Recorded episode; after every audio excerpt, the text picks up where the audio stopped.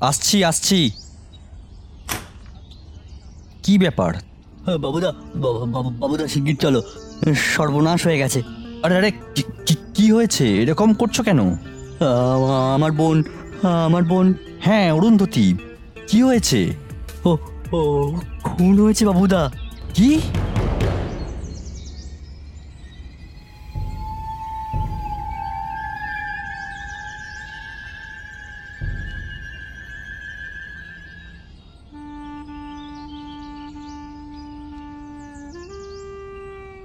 আজ যে ঘটনার কথা বলব, তা আমার জীবনের সবচেয়ে উল্লেখযোগ্য ঘটনা বললেও ভুল হবে না। প্রাইভেট গোয়েন্দাদের এতদিন গল্পের বই বা সিনেমার পর্দাতেই দেখে এসেছি। বাংলা হোক কি ইংরেজি, শার্লক হোমস থেকে শুরু করে ফেলুদা, আমাদের পরিচিত সব গোয়েন্দাই লার্জার দ্যান লাইফ চরিত্র। কোনো কেসে অসফল হওয়া তো দূর, এমনকি পুলিশ বিভাগও তাদের সাহায্য পেলে বর্তে যায়। যেখানেই তারা তদন্তে যান, সেখানকার থানার পুলিশই দেখা যায়, হয় তাদের পূর্ব পরিচিত নয় গুণমুগ্ধ ভক্ত। প্রোটোকলের পাঁচ পয়সার তো আক্কাও না করে দিব্যি ক্রাইম সিনে পাওয়া এভিডেন্স বা ক্লু অম্লান বদনে প্রাইভেট ডিটেকটিভের হাতে তুলে দিয়ে বর্তে যান। আর ডিটেকটিভও গম্ভীর গলায় থ্যাংক ইউ দিয়ে দায় সারেন। যেন এই এভিডেন্স তার জিম্মায় থাকাটাই নিয়ম। তবে সে সবই যাকে বলে গপ্পের গোয়েন্দা। বাস্তবে যদি কারুর গোয়েন্দাগিরি করার স্বাদ ভুল করেও জাগে, তাহলে কি পরিমাণ ঝক্কি যে তাকে পোয়াতে হয়, তা আমার চোখে দেখা। আর সেই গপ্পটাই আজ আপনাদের বলতে বসেছি। বিট্টু আমার ভাগ্নে। বয়সে যদিও মাত্র এক বছরের ছোট, বিট্টুর মা আমার নিজের দিদি নয়। আমার বাবার মামাতো দাদার বড় মেয়ের ছেলে। হ্যাঁ আক্ষরিক অর্থেই লতায় পাতায় সম্পর্ক যাকে বলে। তো এই আলোকবর্ষ দিয়ে মাপতে হয় এমন দুঃসম্পর্কের এক ভাগ্নের সাথে আমার এত হৃদ্যতার কারণ, আমরা দুজনে একই জায়গায় কাজ করি। দুজনেরই বিজ্ঞাপনের চাকরি। আমি ক্যামেরা করি আর বিট্টু স্ক্রিপ্ট লেখে। কাজের সুবিধের জন্য আমরা নিজের বাড়ি ছেড়ে ভাড়া থাকি কলকাতার গল্ফ গ্রিন এলাকার ফেজ টু এর একটা ফ্ল্যাটে। বেশ কিছুদিন ধরে কলকাতার সব মিডিয়া গরম ছিল একটা সিরিয়াল কিলিংয়ের ঘটনা নিয়ে। এই সিরিয়াল কিলিংয়ের প্রথম ঘটনা ঘটে রানীকুঠিতে যেখান থেকে বলা যায় এই গল্পের আসল শুরু। প্রথম মৃত্যুটা এতটাই সাধারণ যে প্রথমে এটাকে খুন বলেই কেউ ভাবেনি। সেটা ছিল জুলাই মাসের তৃতীয় সপ্তাহ। বঙ্গোপসাগর থেকে আমদানি হওয়া এক তেঁদর নিম্নচাপের কারণে কলকাতা তখন বেহাল। দুদিন ধরে ক্রমাগত বৃষ্টি হয়ে জনজীবন খবরের চ্যানেলের ভাষায় বিপর্যস্ত। তিন দিনের মাথায় যখন বৃষ্টিটা সবে ধরেছে একটানা বৃষ্টি হয়ে যখন আমাদের দুদিনের কাজ বন্ধ হয়ে ঘরে বসে দুজনেই ল্যাদ খাচ্ছি তখন বিট্টু মোবাইল ঘাঁটতে ঘাঁটতে হঠাৎ একটা অদ্ভুত প্রশ্ন করেছিল আমায়। মামু কলকাতায় কি সাপের উৎপাত হয়? আমি তখন হিসেব করছিলাম দুদিন শুটিং বন্ধ হওয়ায় আমার কত টাকা মার গেল। এমন গুরুত্বপূর্ণ হিসেবের সময় বিট্টুর এমন অর্বাচীন প্রশ্নে কিছু না ভেবেই উত্তর দিয়েছিলাম, না, বিট্টুও তারপর আর কিছু বলেনি। খটকাটা আমার লেগেছিল যখন বেহালায় দ্বিতীয় মৃত্যুর খবরটা ফলাও করে কাগজে বেরোলো। এই দেখো মামু, আবার সেম কেস বিট্টু আমার দিকে মোবাইল এগিয়ে দিয়ে বলেছিল। মোবাইলে একটা খবরের পেজ খোলা ছিল। তাতে যে খবরটা ছিল, তার সারাংশ এই যে, গতকাল রাতে টিউশন পড়িয়ে বাড়ি ফেরার সময় বেহালার সাতাশ বছর বয়সী তরুণীর সাপের কামড়ে মৃত্যু। তরুণীকে সাপে কামড়ায় তার আবাসনের একদম সামনে। অভিজাত আবাসন এলাকায় সাপের এই দৌরাত্মে আতঙ্কিত এলাকাবাসী।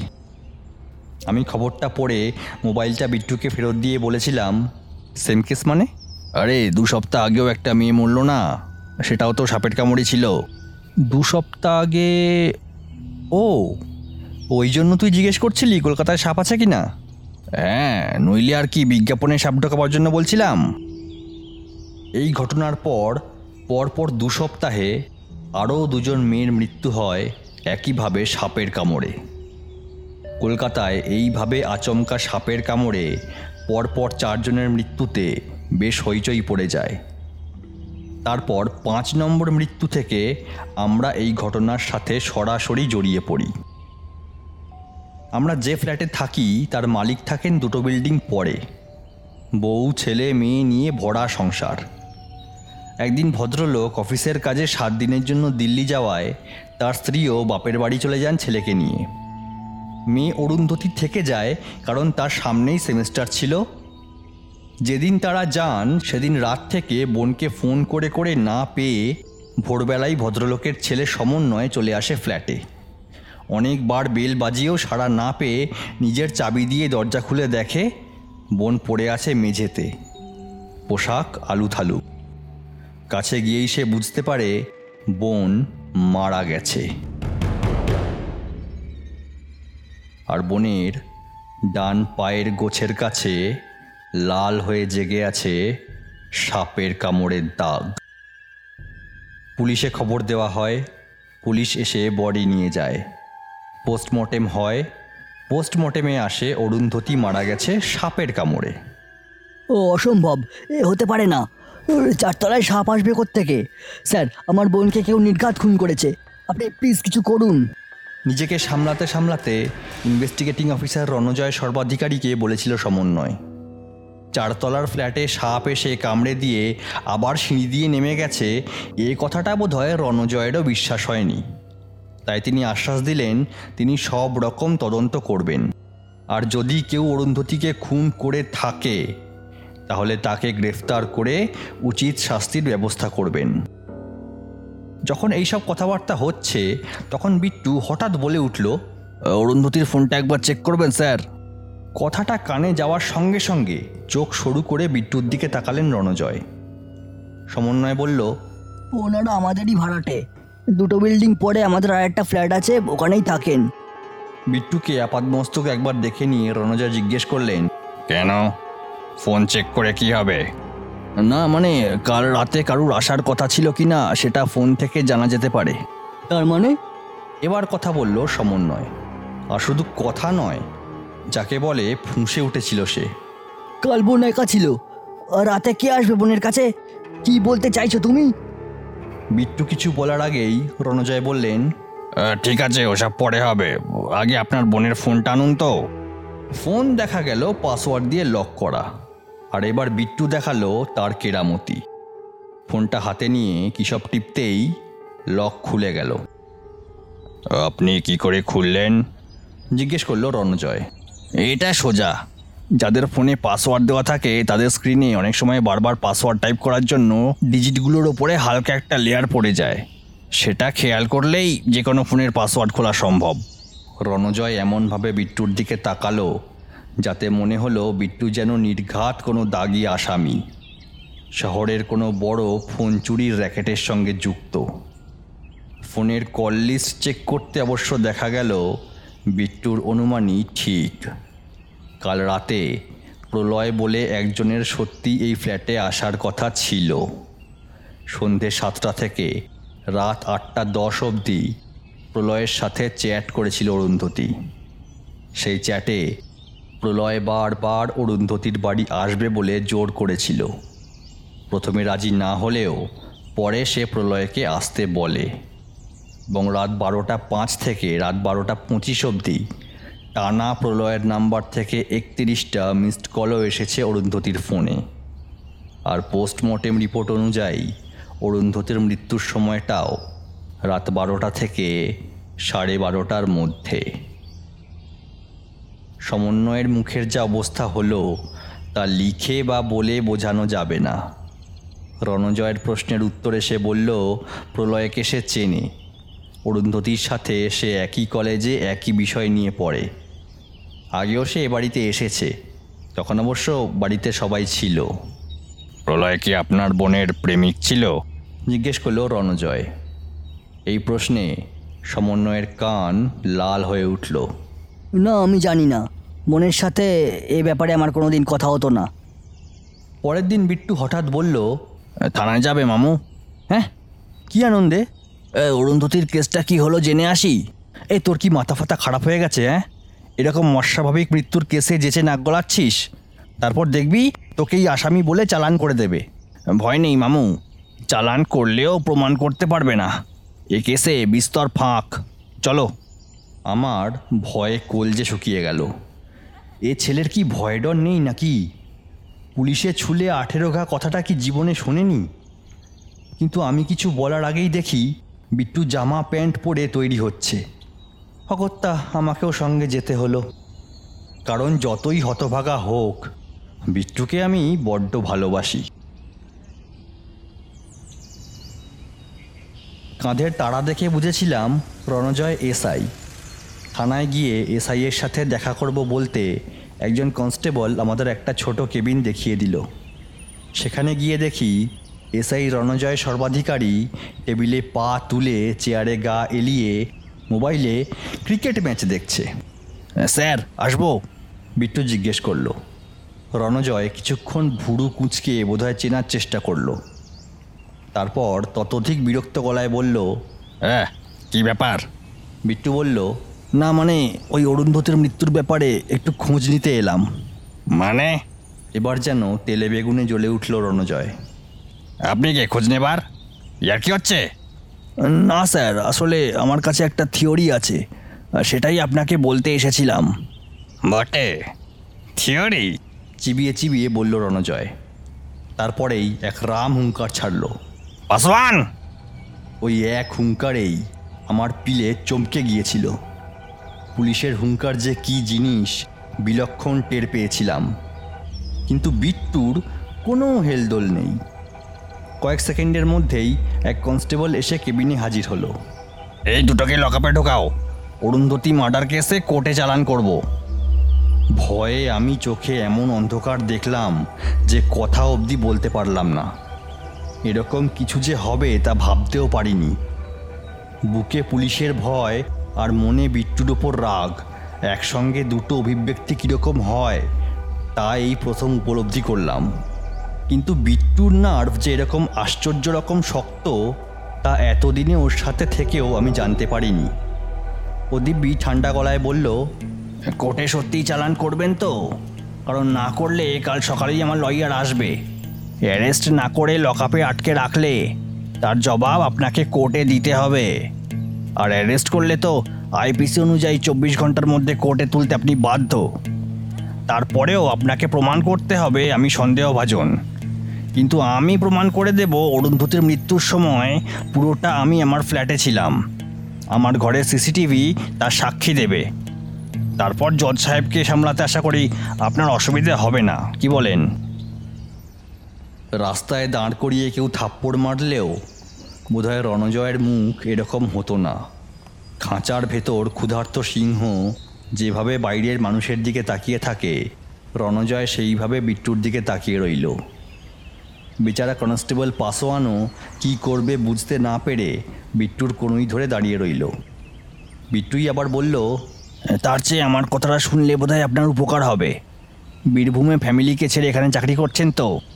চরম রাগের সময় মানুষ হঠাৎ অবাক হলে কীরকম দেখতে লাগে, রণজয়কে দেখে আমি প্রথম টের পেলাম। যদি কোনো অভিনেতা এখানে থাকতো সে তার কাজের প্রচুর রসদ পেয়ে যেত তাতে সন্দেহ নেই। হ্যাঁ অবাক হওয়ার কিছু নেই স্যার। ফেসবুকে তো সবই দিয়ে রেখেছেন। কতক্ষণ লাগে জানতে? এতক্ষণ পর এই প্রথম রণজয়ের পলক পড়ল। কিন্তু তাও তার মেজাজ ঠিক হলো না। কি বলবেন ফটাফট বলে ফেলুন। ভেতরে আসি। না ওইখানে দাঁড়িয়েই বলুন। বেশ বলছি ওই প্রলয় ছেলেটির সাথে কি কথা বলেছেন? এইবার রণজয়ের ঠোঁটের তলায় একটা হাসি দেখা গেল। সাহিত্যের ভাষায় একে বলে শয়তানি হাসি। বাঁকা সুরে সে জিজ্ঞেস করল, ইনভেস্টিগেশনে কি প্রোগ্রেস হচ্ছে? সে ইনফরমেশন আমি আপনার সঙ্গে কেন শেয়ার করব বলতে পারেন? কারণ প্রলয়কে যদি খুনি হিসেবে অ্যারেস্ট করেন, তাহলে কোর্টে টিকতে পারবেন না। কারণ সে খুনের সময় একত্রিশ বার অরুন্ধতিকে ফোন করেছিল। এক হাতে খুন করতে করতে আর এক হাতে যাকে খুন করছে তার ফোনে রিং করছে, এটা ভাবা একটু কষ্টকর। রণজয়ের মুখের বাঁকা হাসিটা আর একটু চওড়া হলো। সে বলল, খুন হয়েছে সাপের বিষে। একটা সিরিঞ্জে সাপের বিষ নিয়ে এসে সেটা সুযোগ বুঝে পায়ে ফুটিয়ে দিয়ে তারপর বসে বসে মেয়েটাকে যন্ত্রণায় ছটফট করতে দেখতে দেখতে তার ফোনে পরপর রিং করে যায় অ্যালিবাই তৈরির জন্য। এমনটা ভাবতে খুব কষ্ট হচ্ছে কি? হ্যাঁ হচ্ছে। কারণ সেক্ষেত্রে আপনাকে প্রমাণ করতে হবে প্রলয় সাপের বিষ কোত্থেকে জোগাড় করেছিল। এই বিষ সহজে পাওয়া যায় না। আপনাকে সেই সিরিঞ্জ জোগাড় করতে হবে যেটা দিয়ে অরুন্ধতির পায়ে বিষ ঢুকিয়েছিল প্রলয়। অর্থাৎ এক্ষেত্রে সেটা হবে মার্ডার ওয়েপন এই দুটো জিনিস না হলে আপনি কোর্টে অপরাধ প্রমাণ করতে পারবেন না স্যার। তাই নাকি? আইন নিয়ে ঘাটাঘাটিটা একটু বেশি হয়েছে মনে হচ্ছে। একটু না, স্যার। অনেকটাই বেশি। আমি বিএ এলএলবি সার্টিফিকেট চাইলে দেখাতে পারি। এইবার যেন রণজয়ের রূপে একটা বদল এলো। মানুষের অভিব্যক্তিতে মাঝে মাঝে আপনি বুঝতে পারবেন যে তার থেকে আপনার ক্ষতির সম্ভাবনা আর নেই। রণজয়ের পাল্টে যাওয়া অভিব্যক্তি দেখে আমারও সেটাই ঠিক মনে হলো। বিট্টুর শিক্ষাগত যোগ্যতার পরিচয় পাওয়ার পর রণজয় যে ওকে কিছুটা হলেও সিরিয়াসলি নেবে তা বুঝতে পারছিলাম। আর হলোও তাই। রণজয় তার সামনের দুটো চেয়ার দেখিয়ে দিয়ে বলল বসুন। আমরা বসলাম। রণজয় কিছুক্ষণ ভুরু কুঁচকে কি যেন ভেবে নিল। তারপর বলল এ, বলুন কি বক্তব্য?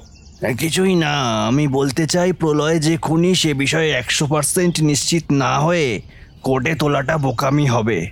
তাহলে কি করব? স্যার। বিট্টু টেবিলে কনুই রেখে রণজয়ের দিকে খানিকটা ঝুঁকে এলো।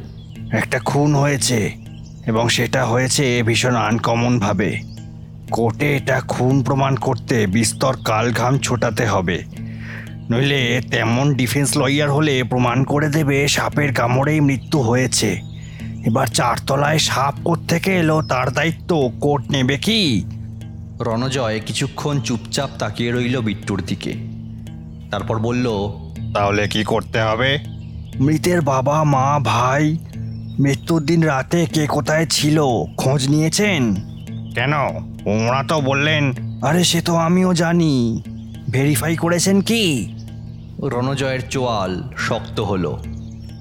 বেশ বুঝতে পারছি সে যে ডিউটিতে গাফিলতি করেছে সেটা নিজে দিব্যি বুঝতে পারছে কিন্তু এটা বিট্টুর মুখ থেকে শোনা সে হজম করতে পারছে না। ভেরিফাই করুন। আর যদি কোনো সাহায্য লাগে আমাকে বলবেন। পুলিশের চেয়ে আইন লয়ার ভালো জানে জানেন তো?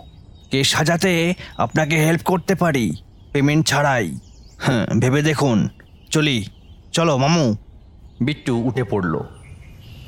আমি শুনেছিলাম পুলিশকে ভয় করে সবাই, আর পুলিশ ভয় করে উকিলকে। আজ সেটা চোখের সামনে দেখলাম। বাইরে বেরিয়ে বিট্টু বলল, মামু, রেডি হয়ে নাও। গোয়েন্দা গল্পের রোমাঞ্চ এবার কিছুটা হলেও আমাদের জীবনে আসতে চলেছে। ভাই, তুই কনফিডেন্ট তো? পুলিশকে কিন্তু আমার খুব ভয় করে। কারণ তোমরা আইন জানো না। জানলে বুঝতে পুলিশকে ভয় পাওয়ার কিচ্ছু নেই। বরং উল্টোপাল্টা কিছু করলে পুলিশেরই ভয় বেশি। সাধারণ মানুষের আইন না জানাটারই সুবিধে কিছু অসাধু পুলিশ তোলে। সবাই যদি আইন জানতো, তাহলে দেখতে এইসব অসাধু পুলিশদের দোকান কীভাবে বন্ধ হতো।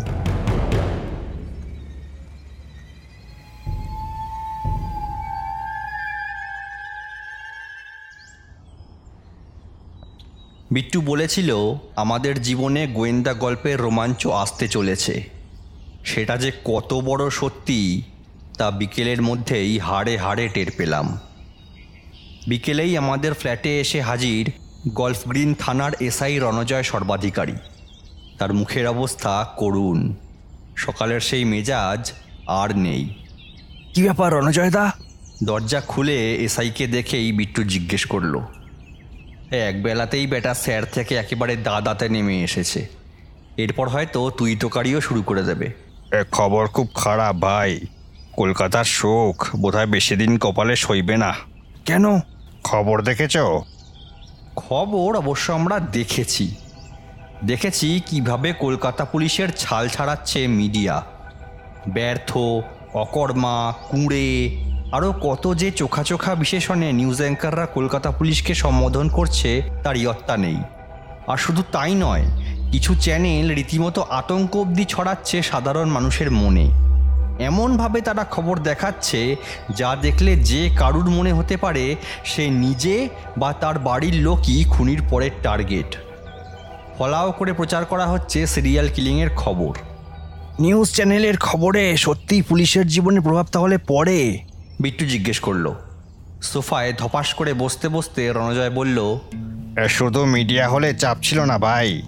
কিন্তু এটা নিয়ে রাজনীতি শুরু হয়ে গেছে। বিরোধী দল তো সবেতেই সরকারকে জড়িয়ে ফেলে। পুলিশের ব্যর্থতা সরকারেরই ব্যর্থতা। তাতে ঝাল লেগে যায় সরকারেরও।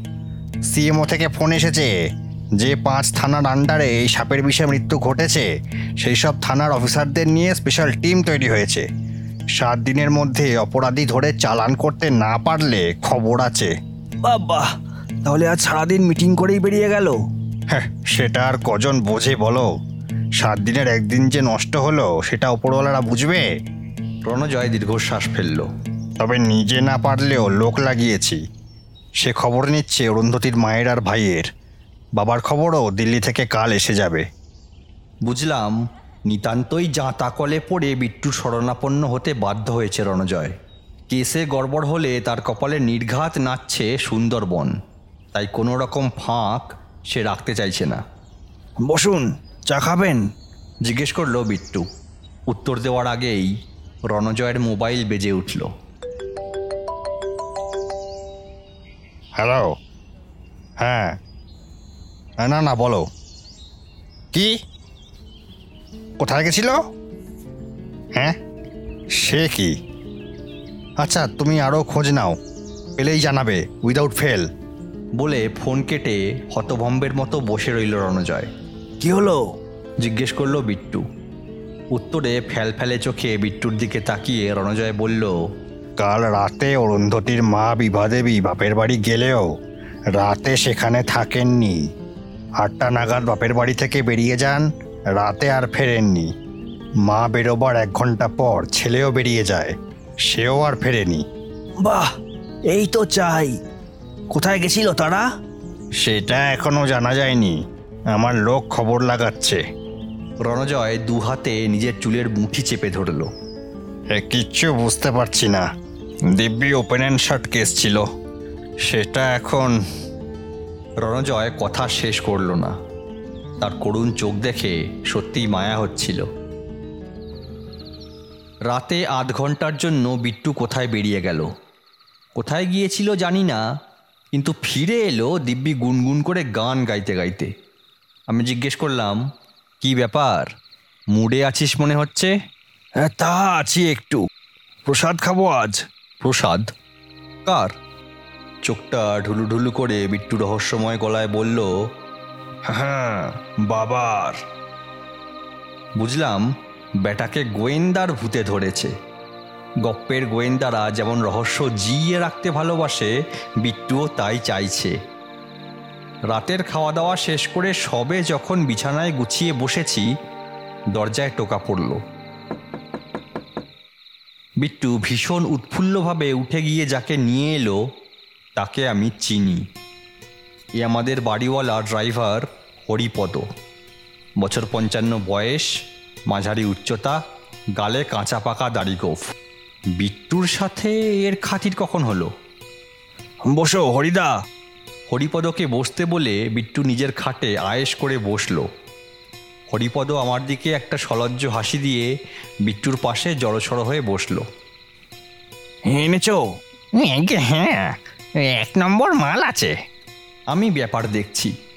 হরিপদ পকেট থেকে একটা প্লাস্টিকের প্যাকেট বের করে আনলো। তার ভেতরে যে জিনিসটা আছে সেটা দেখে আমার পিলে চমকে উঠল। গাঁজা? হ্যাঁ চলবে নাকি তোমার? না থাক তোরা খা। খেয়ে দেখতে পারেন এর মতো ধমকি আর কোনো মালে পাবেন না। না তোমরা খাও। ছাড়ো মামুর কথা হরিদা তুমি বানাও। তারপর আমি চোখের সামনে গাঁজার জয়েন্ট তৈরি হতে দেখলাম। কাঁচি দিয়ে গাঁজা কাটা হলো বীজ আলাদা করা হলো সিগারেটের মশলার সাথে মেশানো হলো, তারপর গোগো পেপারে পুড়ে জয়েন্ট বানানো হলো। তারপর বাবার উদ্দেশ্যে প্রণাম করে সে জয়েন্টে আগুন ধরানো হলো। হরিপদ যে পাকা খেলোয়াড়, তা তার প্রথম টান দেখেই বোঝা গেল। এক টানে প্রায় অর্ধেক জয়েন্ট পুড়িয়ে গলগল করে এক মুখ ধোঁয়া ছেড়ে একটা ঢেকুর তুলল হরিপদ ড্রাইভার। বুঝলাম, এ ঘরে আমার আর থাকা যাবে না। গাঁজার গন্ধ আমার সহ্য হয় না। পরদিন সকালে বিট্টুর ধাক্কায় ঘুম ভাঙল। মামু ও মামু ওঠো ওঠো কফি রেডি। বিট্টুর চোখ মুখ দেখেই বুঝলাম কাল রাতের বাবার প্রসাদের ম্যাজিক ব্যর্থ হয়নি। পেলি কোনো ইনফরমেশন? প্রচুর। কফিতে চুমুক দিয়ে বলল বিট্টু এই এক কথায় আমার ঘুম ছুটে গেল। খবর বিরাট গোলমেলে মামু। বিট্টু আয়েশ করে বসল। পুরো প্রোগ্রেসিভ ফ্যামিলি মানে? বিট্টু চোখ দুটো ছোট করে গলায় রহস্য এনে বলল ওপেন ম্যারেজ কি জিনিস জানো? হ্যাঁ ওপেন ম্যারেজ মানে তো বিয়ে একজনের সাথে আর ফুলসজ্জা সবজনের সাথে। এক্স্যাক্টলি তার মানে আমাদের ল্যান্ডলর্ড কসক্রিনের মতো জায়গায় দু দুখানা ফ্ল্যাট দুখানা গাড়ি বছরে দুটো Europe tour with Hakka family ideal set up for progressive relationship. আমি হাঁ হয়ে গেলাম। কিন্তু কার সাথে? ও সেটা একটু complicated. Mrs Sen I mean অরুন্ধতির মা কোচিতে ইন্টারেস্টেড। তিনখানা কলেজ স্টুডেন্টের সাথে রেগুলার বেসিসে ফাঁকা ফ্ল্যাটের রিলেশন। কি রিলেশন? আমি জিজ্ঞেস করলাম আধ্যাত্মিক নয় নিশ্চয়ই? বিট্টু হাসল। আর দর্পণ কাকু ল্যান্ডলর্ড? ওনার আবার সমবয়সে ইন্টারেস্ট অফিসে ওনার ঠিক উপরে ডেজিগনেশনের ভদ্রলোকের ওয়াইফ সেই ওয়াইফের বেস্ট ফ্রেন্ড কাজিন কাজিনের শ্যালিকা লিস্টটি মুদি দোকানের চেয়েও লম্বা। আমি হাঁ হয়ে বসে রইলাম। বিট্টু একটা সিগারেট ধরালো। হঠাৎ আমার খেয়াল হতে আমি বললাম "আ- আ- আর সমন্বয়? ও বাবা বেটা মায়ের ধাত পেয়েছে। তবে উল্টো এর নজর বয়সে বড়দের দিকে। এর লিস্টে কে কে আছে জানো? থাক দরকার নেই। বিট্টু এক গাল ধোঁয়া ছেড়ে বলল তবে অরুন্ধতিও ধোয়া তুলসী পাতা ছিল না। যাই হোক হরিপদর দাবি অনুযায়ী অরুন্ধতী আর সমন্বয়ের মধ্যে রিলেশনটা একেবারেই ভালো ছিল না। কেন? সেটা ঠিকমতো জানে না হরিপদ। ও যেটুকু দেখেছে তাতে বুঝেছে অরুন্ধতী যেন বেশ আড়ষ্ট হয়ে থাকতো বিশেষ করে সমন্বয়ের সামনে। সমন্বয়কে দেখলেই ও যেন কুঁকড়ে যেত। কেন? তা জানি না। এমন নয় যে দাদা বলে কারণ সমন্বয় বয়সে ছোট তবে একটা অদ্ভুত ব্যাপার বলেছে হরিপদ। কি? অরুন্ধতী কখনোই সমন্বয়ের সাথে একা কোথাও যেতে চাইতো না। রাখি বলো ভাইফোঁটা বলো, সিনেমা দেখতে যাওয়া বলো, সমন্বয়ের সাথে কোথাও কোনো দিনই যেত না অরুন্ধতী। এ আবার কি? আমি বললাম, আর সমন্বয়? সমন্বয়ের দিক থেকে নাকি কোনো সমস্যা ছিল না। সে দিদির জন্য গিফটটা না খেয়াল রাখা সবই করতো। আচ্ছা খুনের রাতে মা আর ছেলে কোথায় ছিল তা জানে হরিপদ? না, সে রাতে নাকি দুজনের কেউই বাড়ির গাড়ি নিয়ে বেরোয়নি। বাপের বাড়ি পৌঁছে হরিপদকে ছুটি দিয়ে দিয়েছিলেন কাকিমা। তার মানে কি ইচ্ছে করেই হতে পারে? কারণ এর আগে দুজনে অভিসারে গেলেও হরিপদকে ছুটি দেয়নি। হরিপদকে নিয়েই গেছে। তাহলে এবার নিল না কেন? সেটাই তো বুঝতে পারছি না, মামু। হ্যাঁ এ যে আরও জটিল হয়ে গেল ভাই, আমি বললাম। তা তো গেল। বিট্টু সিগারেটটা অ্যাস্ট্রেতে গুঁজিয়ে দিতে দিতে বলল, এটা সাধারণ খুনের ঘটনা নয়, মামু। এর পেছনে অনেক রহস্য লুকিয়ে আছে।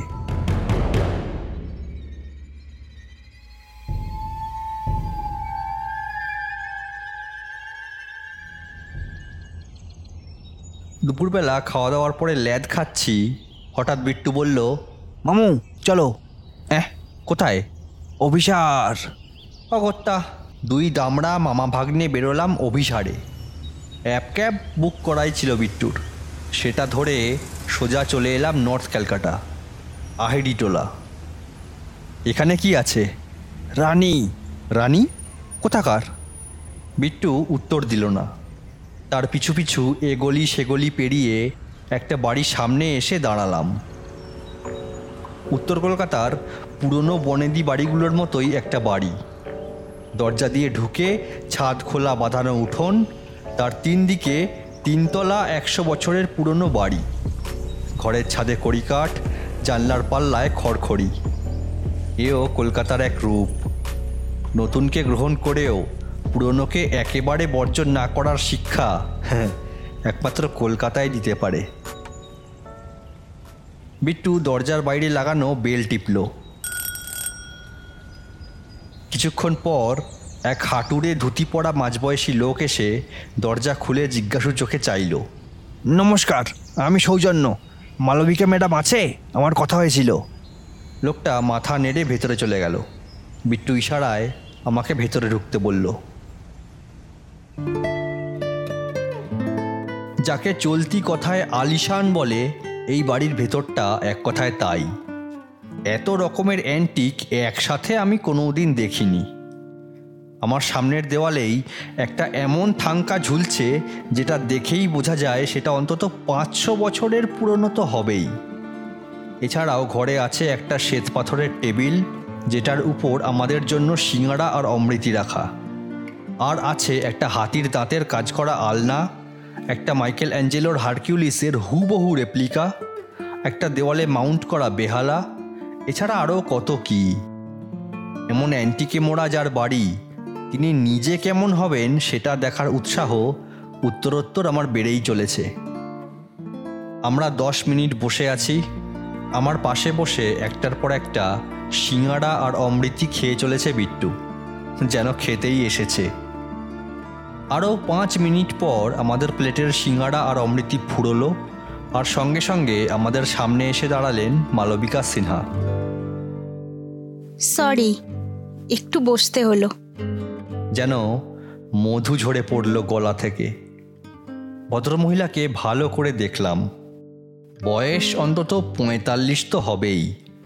কিন্তু রূপ দেখলে আর বয়সের সংখ্যাটা মনে করতে ইচ্ছে করে না। এবং মালবিকা সিনহা তার রূপ সম্বন্ধে যথেষ্ট ওয়াকিবহাল। তাই নিজেকে সেভাবেই সুসজ্জিত করে রাখেন। নইলে এরকম স্লিভলেস লো ব্যাক ব্লাউজ দিয়ে শিফনের শাড়ি পরে বাড়িতে একমাত্র বাংলা সিরিয়ালের ভ্যাম্পড়াই বসে থাকে। ভদ্রমহিলা বসে আমার দিকে তাকিয়ে বললেন তুমি? আমি কিছু বলার আগেই বিট্টু বলে উঠল ও আমার মামু। ওয়াও কত এজ ডিফারেন্স তোমাদের? বলেই তিনি বললেন যাই হোক সেটা আনইম্পর্ট্যান্ট বলো মালবিকা বলো বললেও আসলে সেটা ছিল প্রশ্ন। অর্থাৎ কি করতে এসেছ এবার ঝেড়ে কাশো। বিট্টু বলল আপনার কথা বলতে অসুবিধে নেই তো? মালবিকা সিনহা হাসলেন। আমার মনে হলো পৃথিবীর যেখানে যত মুক্ত আছে সব যেন একসাথে ঝলমল করে উঠল। সৌজন্যের সৌজন্যবোধ সত্যি আজকের দিনে বিরল। আই মাস্ট সে তারপর একটু গম্ভীর হয়ে গেলেন মালবিকা। লোক ইয়াং ম্যান আমি জানি তোমরা কি নিয়ে কথা বলতে এসেছ। ফ্র্যাঙ্কলি স্পিকিং আমার কোনো ছুতমার্ক যেমন নেই তেমনি লোকলজ্জার ধারও আমি ধারি না। আবার কিছুক্ষণের নিস্তব্ধতা। ঘরে একটা গ্র্যান্ডফাদার ক্লকও আছে। সেটা থেকে টিক টিক করে শব্দ আসছে। এই নীরবতা ভাঙল মালবিকার কথায়। আমার হাজবেন্ড কি করতো জানো? বিট্টু মাথা নাড়ল। জীবনে এমন অনেক সময় আসে যখন আপনার ষষ্ঠেন্দ্রিয় আপনাকে বলে দেয় আপনার চারপাশের পরিবেশ এবার ভারী হয়ে আসবে। আমার ক্ষেত্রেও তাই হলো। মালবিকা বললেন আমার হাজবেন্ড ছিলেন আর্মির বড় অফিসার বড় বড় অফিসারদের বড় বড় জিনিস সামলাতে হয়। সেরকমই এক বড় আতঙ্কবাদী হামলা বানচাল করতে গিয়ে কাশ্মীর বর্ডারের এক প্রত্যন্ত গ্রামে নিজের টিম নিয়ে গিয়েছিলেন। কিন্তু আবার কিছুক্ষণ সব চুপচাপ। আবার গ্র্যান্ডফাদার ক্লকের টিক টিক শব্দ। আর্মির দেশপ্রেম নিয়ে আমার এতটুকুও সন্দেহ নেই। ওরা জাগে বলেই আমরা রাতে নিশ্চিন্তে ঘুমাতে পারি। কিন্তু কিন্তু আর্মিতে এমন কিছু লোকও ঢুকে পড়ে যাদের জন্য আর্মি বদনাম হয়। কাশ আর্মির ট্রেনিংয়ের লোভ মাপারও কোনো ব্যবস্থা থাকতো। মানে? মালবিকা একটা দীর্ঘশ্বাস ফেললেন। তারপর বললেন টাকা খেয়ে এই রেইডের খবর আতঙ্কবাদীদের জানিয়ে দিয়েছিল এক জওয়ান। জঙ্গিদের গুলিতে ঝাঁঝরা শরীরটা তেরঙায় মুড়ের ঠিক ঠিক এইখানটাতেই রাখা ছিল। মানুষটা শান্তিতে ঘুমোচ্ছিল। এমন শান্তির ঘুম বেঁচে থাকতে কোনো দিন ঘুমায়নি। টিকটিক শব্দটা এবার অসহ্য লাগতে শুরু করেছিল। মালবিকা বললেন তারপর যা হয়। অসহায় সুন্দরী যুবতী বিধবা শিয়ালের দল হামলে পড়েছিল। সেখান থেকে আমায় বাঁচায় দর্পণ। আমি তার প্রতি কৃতজ্ঞ। এবার বিট্টু বলল আমি কেন এসেছি সেটা বোধহয় আমি জানি। বিট্টুর মুখ থেকে কথা কেড়ে নিয়ে বললেন মালবিকা। তারপর আবার সেই হাসিটা ফিরে এলো তার মুখে। যে হাসি দেখে বালক ব্রহ্মচারীরও মন গলতে বাধ্য। ধীর গলায় কেটে কেটে তিনি বললেন অরুন্ধতী অ্যাডাপ্টেড চাইল্ড ছিল। সেটা জানো কি? কোথাও বোমা পড়ার পর এক অদ্ভুত নিস্তব্ধতা নেমে আসে কিছুক্ষণের জন্য। আশেপাশে যতই ভিড় থাক, সবাই কয়েক মুহূর্তের জন্য একেবারে চুপ করে যায়। কি হলো বুঝতে চেষ্টা করে। তারপর শুরু হয় হাহাকার আর আর্তনাদ। মালবিকা সিনহার শেষ কথাটার পর সেই হাহাকারের আগের নিস্তব্ধতা যেন নেমে এসেছিল ঘরটার মধ্যে। একমাত্র ঘড়ির টিকটিক শব্দটা আপ্রাণ চেষ্টা করছিল সেই নিস্তব্ধতা খান খান করতে। কিন্তু সেটার প্রাণ থাকলে সে বুঝতে পারত তার আওয়াজ যথেষ্ট ছিল না। অ্যাডপ্টেড মানে অ্যাডাপ্টেড মানে দত্তক নেওয়া। মালবিকা বোধহয় আমার ইংরেজির অজ্ঞতা দূর করতে চাইলেন। আর সবচেয়ে বড় কথা সমন্বয়ের কুনজর ছিল অরুন্ধতির ওপর। এবার বিট্টুও যেন কথা বলতে ভুলে গেল। আমার মনে পড়ল বিট্টুকে হরিপদ বলেছিল অরুন্ধতি সমন্বয়কে দেখলে কুঁকড়ে যেত। সমন্বয় একবার জবরদস্তিও করার চেষ্টা করেছিল অরুর উপরে। কিন্তু দর্পণের বউ এসে পড়ায় আর পারেনি। তারপর থেকে অরু সমুখে এড়িয়েই চলতো। হুম আচ্ছা দর্পণ বাবু আর ওনার স্ত্রীর সাথে অরুন্ধতির কেমন সম্পর্ক ছিল? তখন দর্পণের সদ্য বিয়ে হয়েছে। পাহাড়ে হানিমুনে গিয়ে বিয়ের আনন্দে ওখানের এক অনাথ আশ্রমে কথা দিয়ে ফেলে। ও নাকি ওই আশ্রমের কোনো একটা বাচ্চাকে দত্তক নেবে। এক সাংবাদিক সেই খবর ছেপে দেয়। তারপরে দর্পণ আর পিছিয়ে আসতে পারেনি। কিন্তু সত্যি বলতে দর্পণ বা ওর স্ত্রী, ওরা কোনোদিনই অরুন্ধতির ব্যাপারে খুব একটা উৎসাহ দেখায়নি। তবে অবহেলাও করেনি ঠিকই। পড়াশোনা খাওয়া দাওয়া সবই ছিল ঠিকঠাক। তবে খাওয়া পড়া দিলে কি আর বাপমা হওয়া যায়? এরপর একটা অদ্ভুত কথা বললেন মালবিকা। তবে ওদের ফ্যামিলির কেউ অরুকে মারেনি। এটা হান্ড্রেড পারসেন্ট সত্যি। আপনি কি করে জানলেন? বিট্টুর কথার উত্তরে একটু হাসলেন Malabika. You are an intelligent man Soujanya and I like intelligent guys তাই বলছি তুমিও খুব শিগগিরই জেনে যাবে। আমার আর বলার অপেক্ষা করতে হবে না।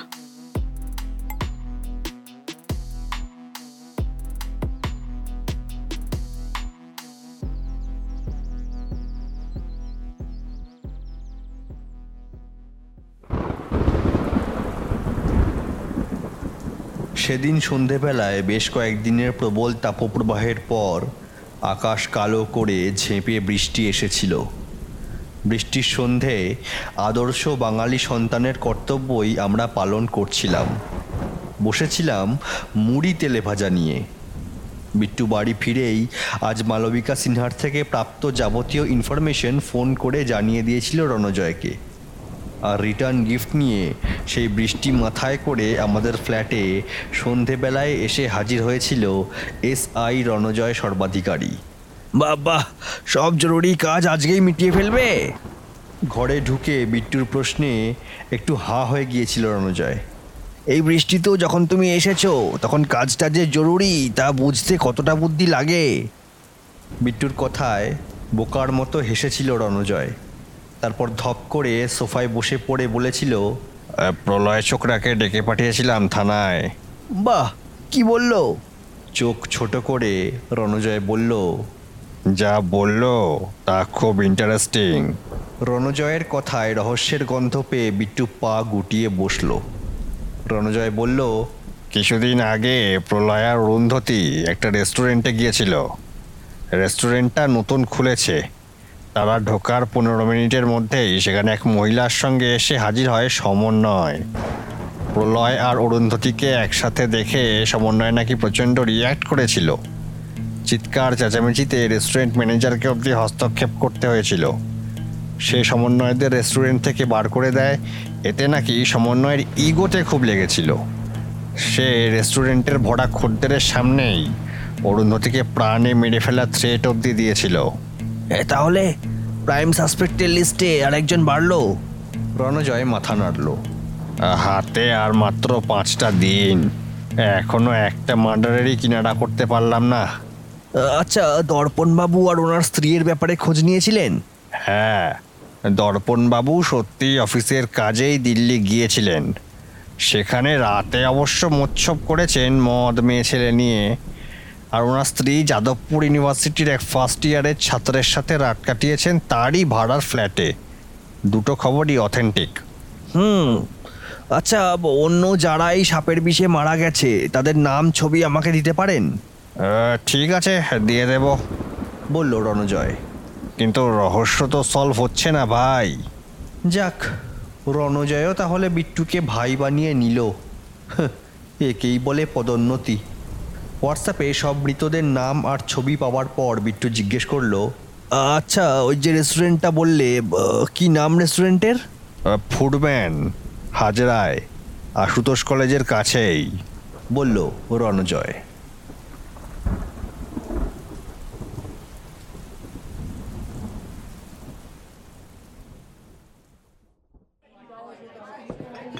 আমরা বসে আছি হাজরার ফুডম্যান রেস্টুরেন্টে।